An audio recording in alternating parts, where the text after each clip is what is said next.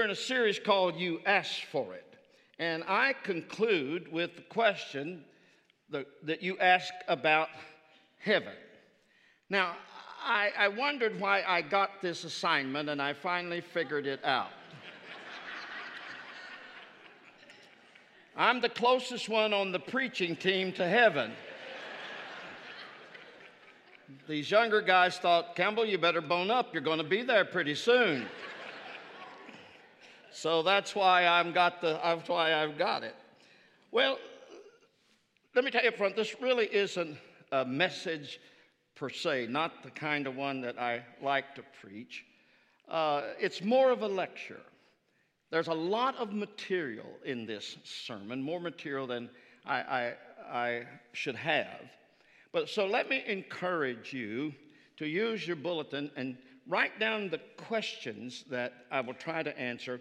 And I'm going to use a lot of scripture and write down the text that goes with that question. I think that'll help you to remember it. Let's pray.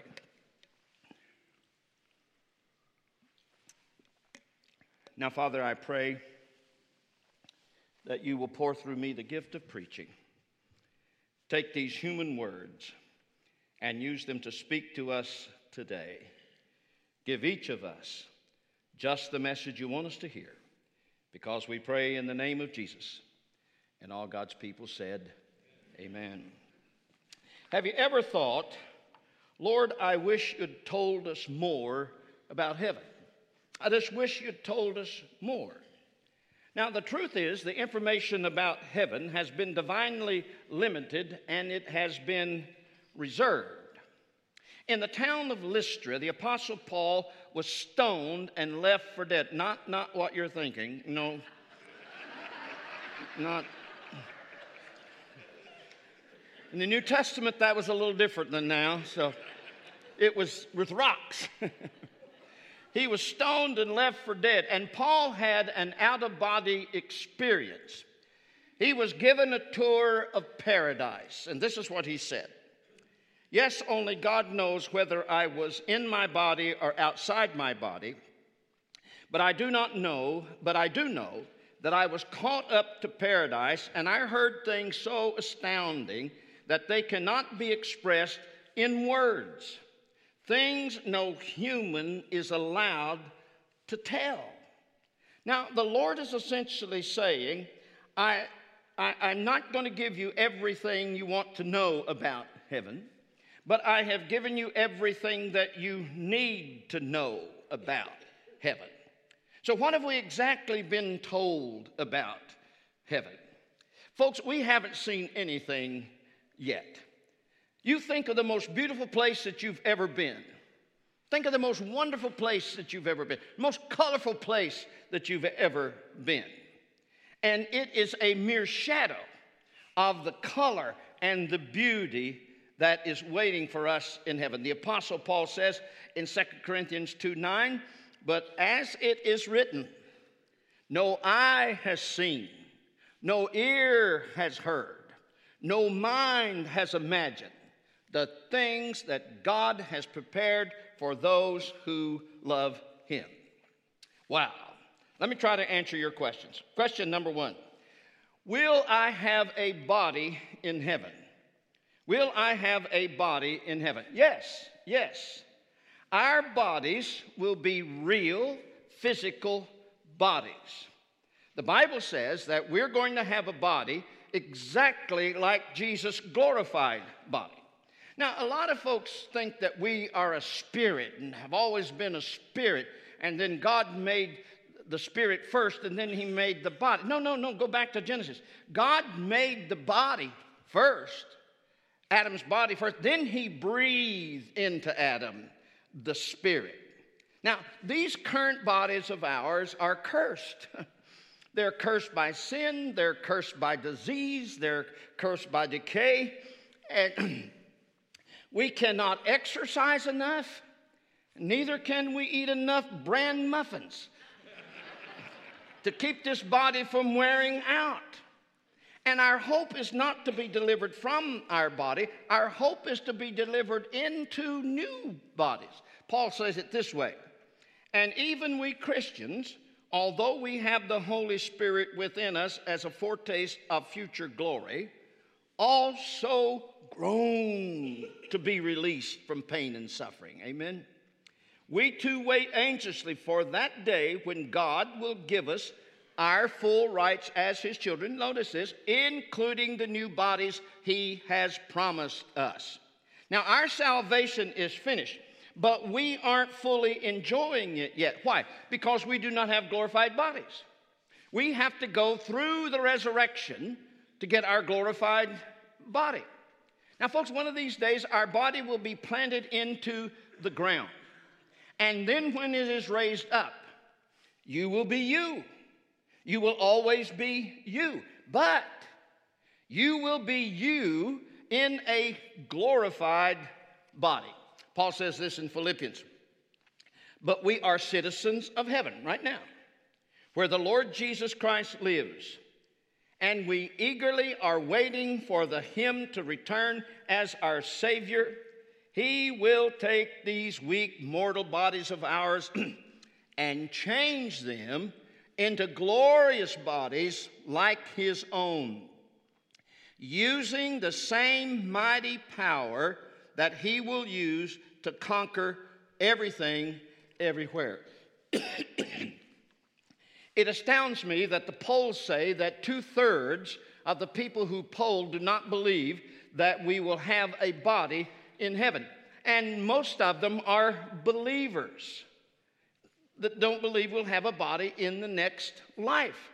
Folks, basic to our faith is the hope that this body is going to be planted, and then when it is raised, it will be glorified just like Jesus' body. Folks, God paid by the death of his son for this body. And what God owns, he intends to keep forever. And someday, this glorified body of ours will stand in the very presence of the physical glorified body of Jesus that died for us. Second question that you ask, will we know each other in heaven? Will we know each other in heaven? The Bible says that each person who inherits salvation, their name is listed in the Lamb's Book of Life.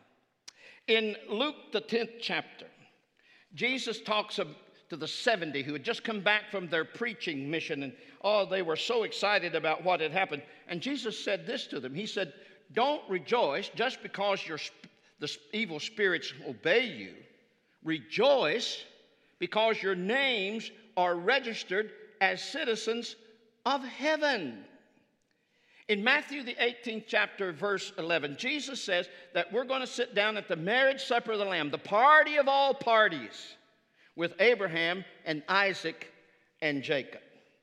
Now, if you didn't go to Sunday school, the Mount of Transfiguration, when you mention that, it's sort of confusing, and it is sort of confusing, and I don't have time to explain all of it. But on the Mount of Transfiguration, Jesus was glorified here on earth. He was just radiant with glory. And joining him on the Mount of Transfiguration was Elijah and Moses. And it is clear that they kept their identity. And what has always been interesting to me is the apostles knew who they were. I don't think Jesus said, oh, Peter, James, and John, I'd like for you to meet Elijah, and I don't think so. They knew who they were. Now, why did that? The Mount of Transfiguration is a prototype telling us that our future identities will be maintained. We will know each other. I cannot fathom the Father gathering his family from the four corners of the earth and us being strangers. You ever been in a place where no one knew you? You didn't know anybody? And your family didn't exactly know where you were? It's sort of scary, isn't it? That would not be heaven. But the apostle gives us one of the anchor texts about heaven in 1 Thessalonians, the 4th chapter. He says, and now, brothers and sisters, I want you to know what will happen to the Christian who has died, so you will not be full of sorrow like people who have no hope. For since we believe that Jesus died and was raised again to life, we also believe that when Jesus comes, God will bring back with Jesus all the saints who have died. Then together with them, we who are still alive and remain on the earth will be caught up in the clouds to meet the Lord in the air and remain with him forever. So comfort and encourage each other with these words. Wow. See, our source of comfort isn't only that we will be with our Lord in heaven, but we will also be with each other. Strong, in his old book of theology that I used in seminary, says this, "We certainly shall not know less there than here." Wouldn't you hate to think you have less sense in heaven than you do here? Wouldn't you hate that? We certainly shall not know less there than here. If we know our friends here, we shall know them there. And as we know our friends here, we shall know them there. Love to Christ draws us nearer to each other, so we shall love our friends not less, but more because of our great nearness to Christ. There's an old hymn written by Charles Gabriel, "Oh, That Will Be Glory for Me." And in that hymn, there is a line that says, "Friends will be there I have loved long ago. Joy like a river around me will flow." How many times in the last 47 years have you heard me say, those who believe in Jesus never see each other for the last time? Amen? Amen. So don't minimize your human relationships in heaven. Expect them to be magnified and perfected. And here's the thing. Remember, in heaven, we're going to be perfect.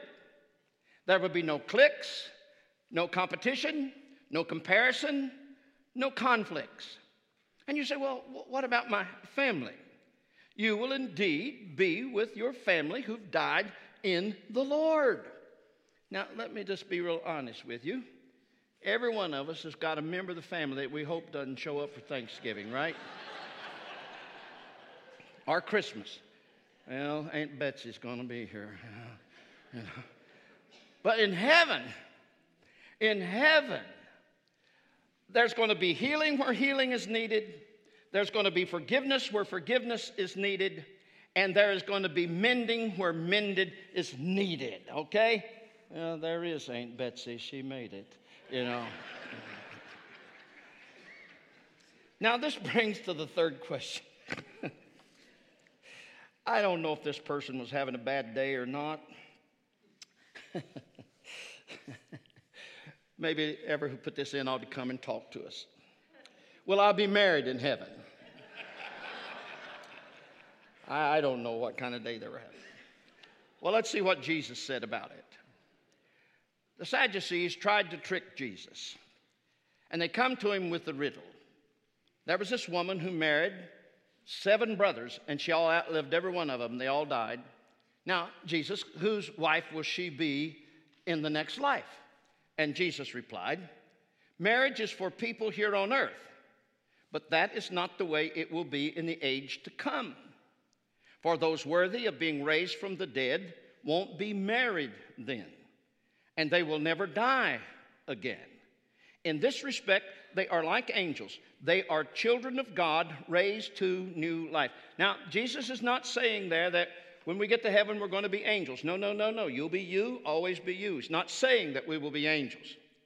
Nor is he saying we will be genderless clones. Heaven is going to be a place of maleness and femaleness, but not for marriage. And you say, well, why not? Jesus said marriage is only for this life. In heaven, marriage will be unnecessary. Certainly there will be no need for procreation, which means there will not be any sex in heaven. And right now, some of you guys are saying, really? Really? Well, hang on. Why no sex in heaven?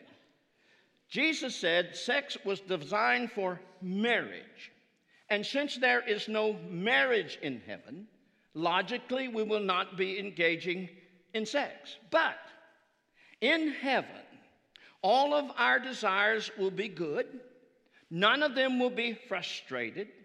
There will be joys in heaven far greater than sexual fulfillment. And somehow I really don't think we will be disappointed.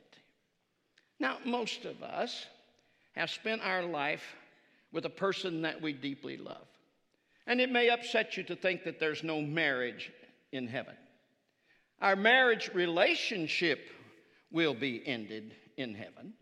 The institution of marriage will be ended in heaven, having fulfilled its purpose. But Jesus never hinted that our relationship with one another will be ended in heaven. He never hinted that relationship that married people have will be ended, because love is eternal. I don't think one of these days I'll bump into Joyce up in heaven and say, "Oh, Joyce, that's you. Have you seen the children lately?" Joyce and I won't be married in heaven, but I believe we will have a deeper bond there than we have here. Married people, listen. I believe that you will be closer to your spouse in heaven than the greatest day of marriage that you have spent here on earth. In heaven, your relationship will be far more meaningful. There will be no disagreements, no hurt feelings, no selfishness, no impatience, just perfect love. And guys, I like the idea of not having to say, "I'm sorry," for the umpteenth time. And wives, your husband will finally communicate with you and listen with you and sympathize with you. And you're thinking it will take heaven to do it. And it will. And it will. And I don't know how to say this next one without getting in trouble with all the women in the room. So let me just say up front, you got a question about what I'm going to say, address it to Darren Morante, lead pastor, First Church of Christ. He gets a big buck, send it to him. Husbands, your wife will have no mood swings, and you'll finally understand her. Darren Morante, First Church of Christ. Now, some of you need to know this. You will finally get along with your ex. And you're thinking, "No worries, no problem. My ex won't be there."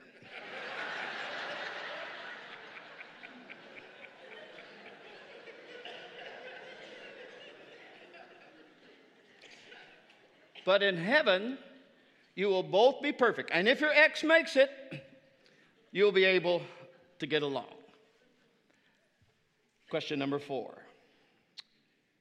What about children, babies in heaven? If you've ever gone to the funeral of a child, you've asked that question, especially if that child was yours. John MacArthur says, "Little children have no record of unbelief or evil works, and therefore there is no basis for their deserving eternal separation from God. They are gloriously and sovereignly saved by God as part of the atoning work of Jesus Christ." Amen. Now, I also believe it is reasonable to assume that God will let children who die on this earth live in eternity in a more mature state. Most likely, at the resurrection, the child will receive the glorified body that will reflect what they would have become had they finished life. Does that make sense? Alister McGrath is a great English scholar, and he says, by the late 13th century, the church's emerging consensus was this: as each person reaches their peak of perfection around the age of 30, they will be resurrected, as they would have appeared at the time, even if they never reached that age. He goes on to quote Peter Lombard's discussion of the matter is typical of the age. Lombard says, "A boy who dies immediately after being born will be resurrected in that form which he would have had if he had lived to the age of 30. And he goes on to say, "The New Jerusalem will be populated by men and women as they would appear at the age of 30, but every blemish removed." I do not plan on spending eternity looking like this. I believe that we will inherit new bodies that will be at their maximum capacity to enjoy eternity. Now, if you've ever lost a baby or had a miscarriage or your baby was stillborn, the person that baby would have been will be in heaven, and you will know them. All aborted babies will be in heaven, and the life God intended them to have will not be denied, and the person God created them to be will spend eternity in heaven. Amen. Now the next one was asked a lot. Will animals be in heaven? Will animals be in heaven? Absolutely. Absolutely. Jesus proclaims from the throne of the new earth, "Behold, I am making all things new." What does all mean? All things new. It's not just people who will be renewed, but also the earth. All things. And all things includes the animal kingdom. Jesus seems to be saying, I will take everything that I created the first time, including people, including nature, including the animal kingdom and the earth, and I will bring it back new and fresh and indestructible. And what God created, the first 6 days of creation, will be recrafted and restructured and immortalized. And in fact, God is going to give the immortalized animal kingdom the ability to praise him with this elevated awareness and expression. There is a scene in heaven. There is a scene in heaven where all creation is gathered before the throne of God. And all the redeemed are singing praises to God. Then all the angels start praising God. And then look what the Bible says. And every created thing, remember that, which is in heaven and on earth, under the sea, on the sea, all things in them, I heard saying, to him who sits on the throne and to the Lamb be blessing and honor and glory and dominion forever and ever. Now, I want you to notice those three words. Every created thing. Now, I when you find a little jewel of truth, I get excited and run around my desk and say, whoa, that'll preach. Let me tell you what I found. Those three words, every created thing, is one word in the language of the New Testament, which is Greek. And it is the word, the transliterated word, from which we get our word zoo. In the normal Greek language of the Bible, it is used by Jude and Peter and the writer of the book of Hebrews. Same word from which we get our word zoo. So it is safe to say that animals will be a part of the new earth. Now, Isaiah had a vision of the new earth, and he most definitely found various kinds of animals in it. And they were behaving in a most interesting way. Look at what he said. The wolf and the lamb will feed together, and the lion will eat straw like cattle. But the serpent's food will be dust. The old boy still doesn't have a leg to stand on, does he? They will not do what is evil or destroy on my entire holy mountain, says the Lord. Wow. Not only will animals be there, but they'll be able to get along. Isaiah goes ahead and gives us more truth about what we can expect in the new earth. Look what he says. The wolf will dwell with the lamb, and the leopard will lie down with the goat. The calf, the young lion, and the fattened calf will be together, and a child will lead them. Wow. Now, I have been asked many times, and you probably asked yourself, will my pet be there? Will my pet dog? Will my pet cat? Will my pet horse that I've had for all these years, will my pet be there? Well, now that depends. That depends. Some animals are going to have to go through a radical conversion, or they're going to make heaven hell for us. The story's being told around about three animals that appeared before God's throne. It was a German shepherd, a Doberman pincer, and a cat. And God said to the German shepherd, what do you believe in? I believe in discipline and order, sir. Doberman pincer, what do you believe in? I believe in protection and loyalty, sir. Cat, God said, what do you believe in? And the cat said, I believe you're in my seat.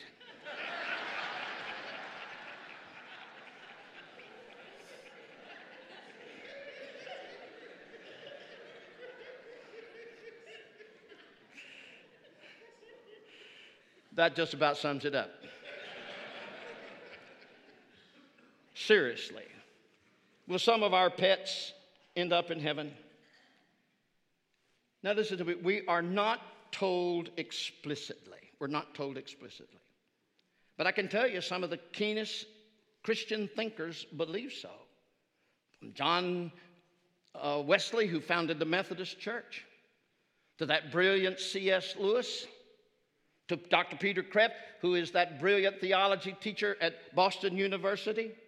They're not only convinced that animals in general, but pets in particular, will be in the new earth. Dr. Peter Kreeft has written a great book on heaven. It's called Everything You Wanted to Know About Heaven But Never Dreamed of Asking. And he says this, are animals in heaven? The simplest answer is yes, why not? How irrational is the prejudice that would allow plants, green fields, and flowers, but not animals in heaven? Regarding pets, this is what he writes. Would the same animals be in heaven as on earth? Is my dead cat, I would add dog, horse, pet in heaven? Again, he says, why not? God can raise up the very grass. Why not cats, dogs, horses, pets? Though the blessed have better things to do than play with pets, but the better does not exclude the lesser. So there it is. You can deal with it as it comes. I read this morning, early in the news, that they're putting a bigger-than-life bronze statue of Secretariat in Frankfurt. I hope Secretariat's there. What a beautiful creature he was. So I hope it may be. Gives you some comfort. Question number 6 is really a hard one. How can it be heaven if my loved ones aren't there? How can it be heaven if my loved ones aren't there? The Bible says that for the joy set before him, Jesus endured the cross, despising the shame. Jesus is happy in heaven, even though there will be multitudes that he loved and he died for that will not be there. Now, how could that be? Perhaps the glories of the next life will so overwhelm the memories of this life. At least that's what the prophet Isaiah, quoting God, says. Behold, I will create new heavens and a new earth. The former things will not be remembered, nor will they come to mind. Now consider this. In heaven, we will have a spiritual maturity that will allow us to understand the justice of God. In heaven, we will have a spiritual maturity that will help us to realize, understand why good people didn't make it to heaven. And I think as we stand before the holiness and the grace of God, I don't think we will question his judgments. I think we will be so overwhelmed by God's grace that many of us will wonder, how in the world did I make it here? And remember, God said he will see to it that in heaven no one will grieve. In Revelation, he says, I will wipe away tears, all tears from your eyes. There will be no more crying and no more sorrow. And God keeps his promise. Now, after all that I've said, and I know I've loaded you down with a lot of stuff. After all I've said about heaven, and I've only scratched the surface. And on the authority of what I have learned from the Bible, and from all the many books that I have read about heaven, I have come to the conclusion that heaven is going to be fun. It's going to be, ever heard a preacher say that? Heaven is going to be fun. You look up the word fun in the dictionary, and it means pleasure, enjoyment, lively, frolic, good times, joy, laughter, cheer, delight, rejoicing. Heaven is going to be fun. We're going to have a glorified body. No longer are we going to have to battle our old sinful nature. I can hardly wait. There will be no more death, no more sorrow, no more sickness, no more pain, no more being separated from our loved ones. We will be with Jesus and our loved ones forever and ever. Don't tell me heaven's not going to be fun. I love a song that we used to sing here many years ago, and it says, sing a song of celebration, lift up a shout of praise, for the bridegroom will come, the glorious one. And oh, we will look on his face, we'll go to a much better place. Remember that song? Dance with all your might, lift up your hands and clap for joy. The time's drawing near when he will appear, and oh, we will stand by his side, a strong, pure, spotless bride. And the chorus goes like this. We will dance on the streets that are golden, the glorious bride and the great Son of Man. From every tongue and tribe and nation, we'll join in the song of the Lamb. If you know it, sing with me. We will dance on the streets that are golden, the glorious bride and the great Son of Man. From every tongue and tribe and nation, we'll join in the song of the Lamb. Amen? Amen. Heaven is going to be fun.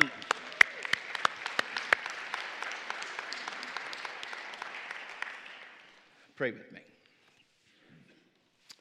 Father, we have questions about eternity and about heaven, especially when our loved one dies. Questions and concerns that come to us, and we are in a constant battle with Satan, fighting our doubts about your goodness and our destiny. We pray against Satan and our doubts, and we hold on to the truths that we do know about heaven, and we will affirm, Father, that it is possible for you to prepare a place where all things that hurt us now are gone forever, and we pray that that day will come soon. But until then, help us to live lives that are worthy of your grace. We pray this in the name of Jesus. And all God's people said, amen.